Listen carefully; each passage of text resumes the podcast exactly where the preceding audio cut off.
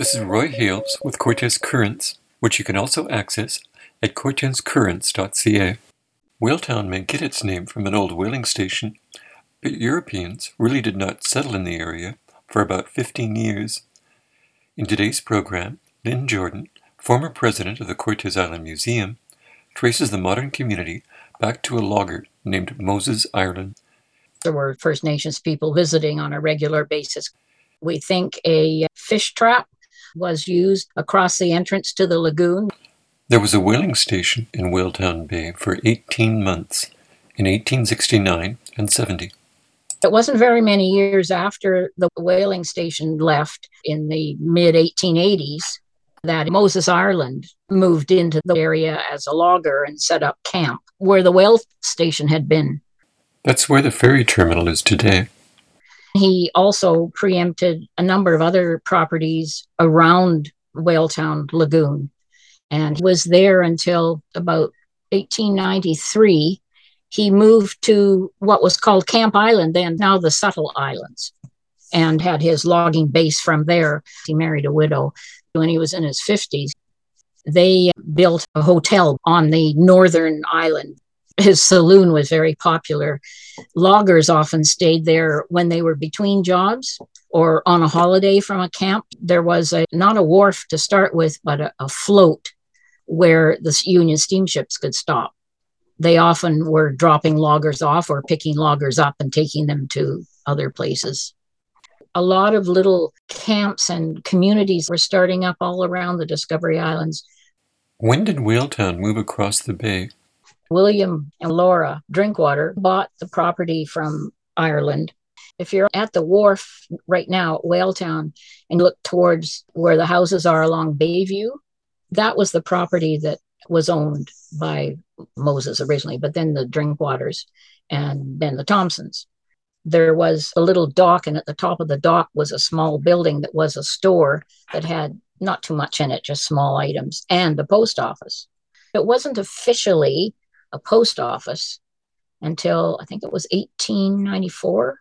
Mail was being delivered on the Union steamships. Post was very important in those days. There was no other communication, no telephones, no radios back then. People ordered things to come up on the boats by mail. They kept in touch with their families and friends. When you got a letter, you kept it and you reread it many times in many cases. So there's actually a lot of saved handwritten letters, business letters too, that were typed on the old typewriters. The Drinkwaters used their house as a kind of a community hall. They had a lot of dances and things there as well. So it was a very busy area. Did we have a sawmill in Whaletown?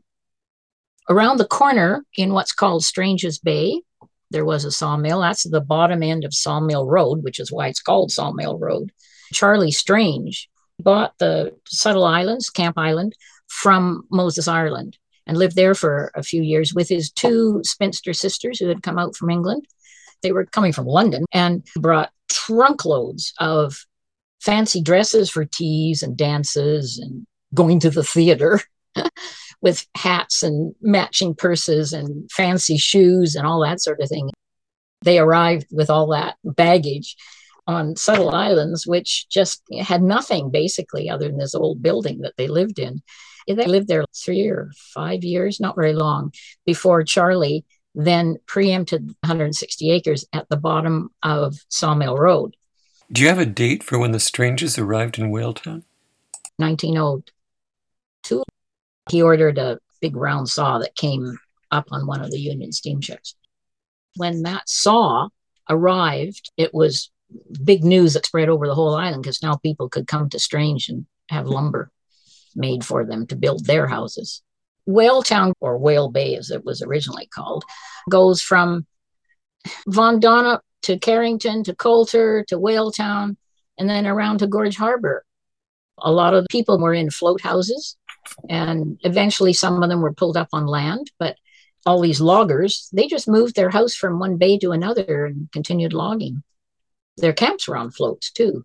Whaletown didn't have a sawmill in Whale Bay that I've ever found about, but there were some, a number of logging camps off and on.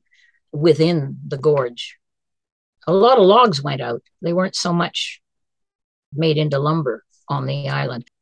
Most building was done with logs, log houses.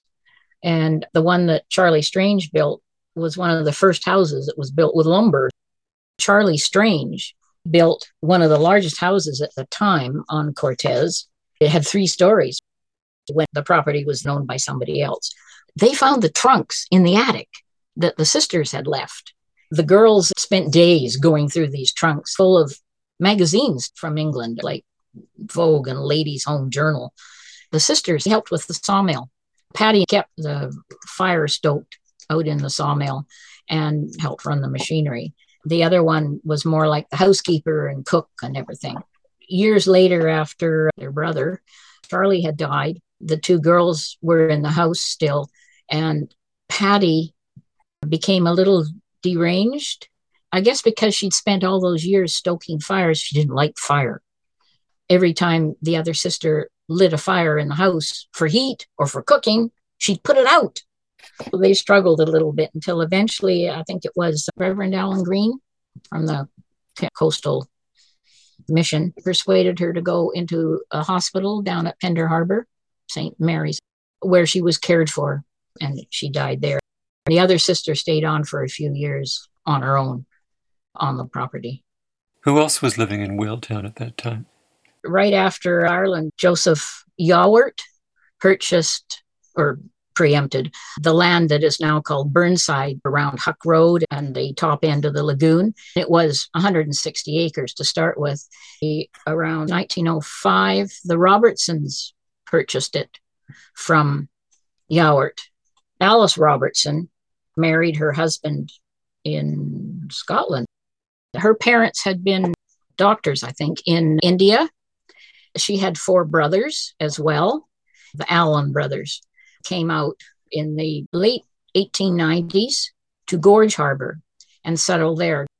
Charlie Allen had the most property that he preempted all the way from Robertson Road all the way up to the end of the lagoon and above what's now Whaletown Road, which, of course, at that time was only a trail.